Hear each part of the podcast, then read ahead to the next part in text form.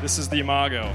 The Imago is when an ordinary person shares uh, an extraordinary story of how they see Jesus in their everyday life.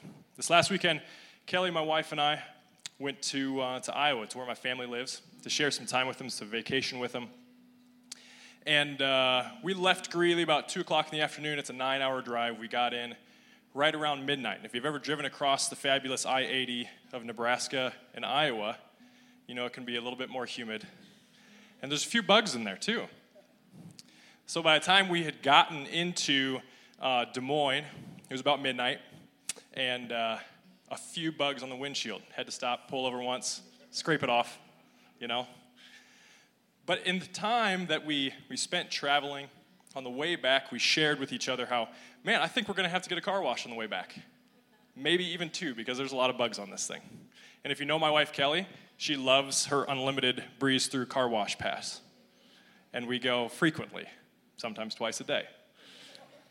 But, and I think about the car wash pass, especially the unlimited car wash pass, and, uh, and how often we carry around so much baggage with us, just like the bugs on the windshield and we go to the car wash and we expect that car wash to take care of every issue that we have. And uh, the car wash sometimes doesn't get it all. You come out, there's still some dirt, there's still some bugs on the windshield.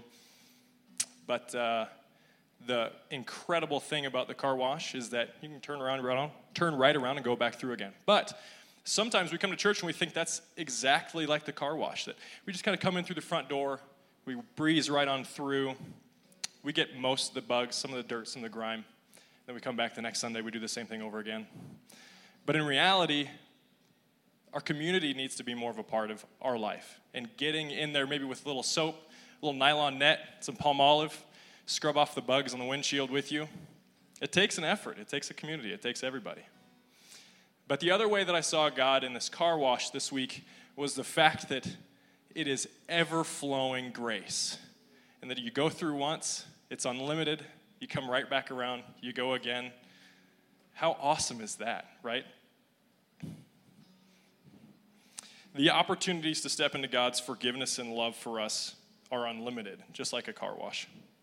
And even though we may not look clean and scrub pretty after we go through once or twice, we have full confidence in the cross at the end of my life and our lives of how we've been washed as white as snow and that's fun and it's easy.